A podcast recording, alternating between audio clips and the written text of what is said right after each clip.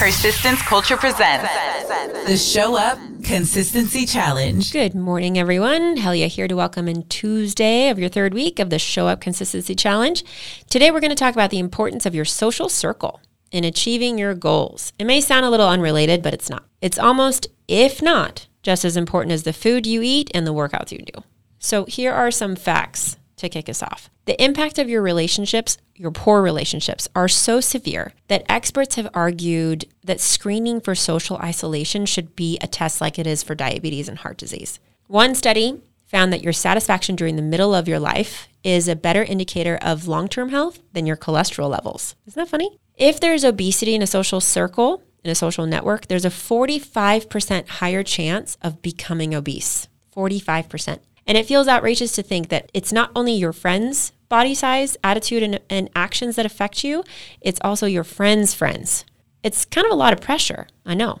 But if you think about it, we as a people are social creatures, and to separate our physical health from our social health is practically impossible. We're intertwined. They are intertwined. Ever heard of people saying that it takes a village to raise kids? Damn right it does. I'm still trying to understand what people do do like during the summer if they miss camp signups. Please let me know. The point is, we rely on each other consciously and subconsciously. And if you are changing your goals and what you do on the weekends because you're making more health conscious decisions or even economic decisions, choices, it will affect your social circles. Negative or positive behaviors affect your social circles. I'm not leaning one way or another because it's not perfect and we're all humans. Even the most supportive of friends can come off as unsupportive and vice versa. Everyone is going through something, right? So keep that in mind and have a clear perspective with context before you just start cutting people off. It's lovely when our goals align with our social circles, but sometimes they won't. And our families and friends are a mishmash of virtues and vices, and they ultimately are not what define us, but what makes us better or worse. What does define us and our success is our willingness to support and accept each other, especially where we are at this moment in time. So be a good friend and know your values and goals, goals clearly to set them, communicate them, ask for support, but also accept and meet people where they are. Maybe they're not ready to be where you are.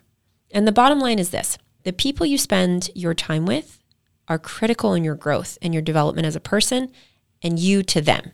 Your attitude towards everything from the food you eat to the exercises you choose to the hobbies you spend your time in on are all touched by these interactions. If you want to improve something about yourself, it's probably super important to consider your social network too. And here's the best news. If sickness, obesity, and unhappiness are all contagious, as these studies have been showing us, then health, leanness, and happiness are also contagious. So, you know, go find all the healthiest, leanest people and become their bestie. Kidding. You get what I'm saying here. Surround yourself with the people that inspire you to work hard and take care of yourself and become the absolute best version of you there is. Leaning on your social network is a perk you may not have thought of until now. So that's all I've got today. I'll see you tomorrow as we head into the middle of the week. Helya, out.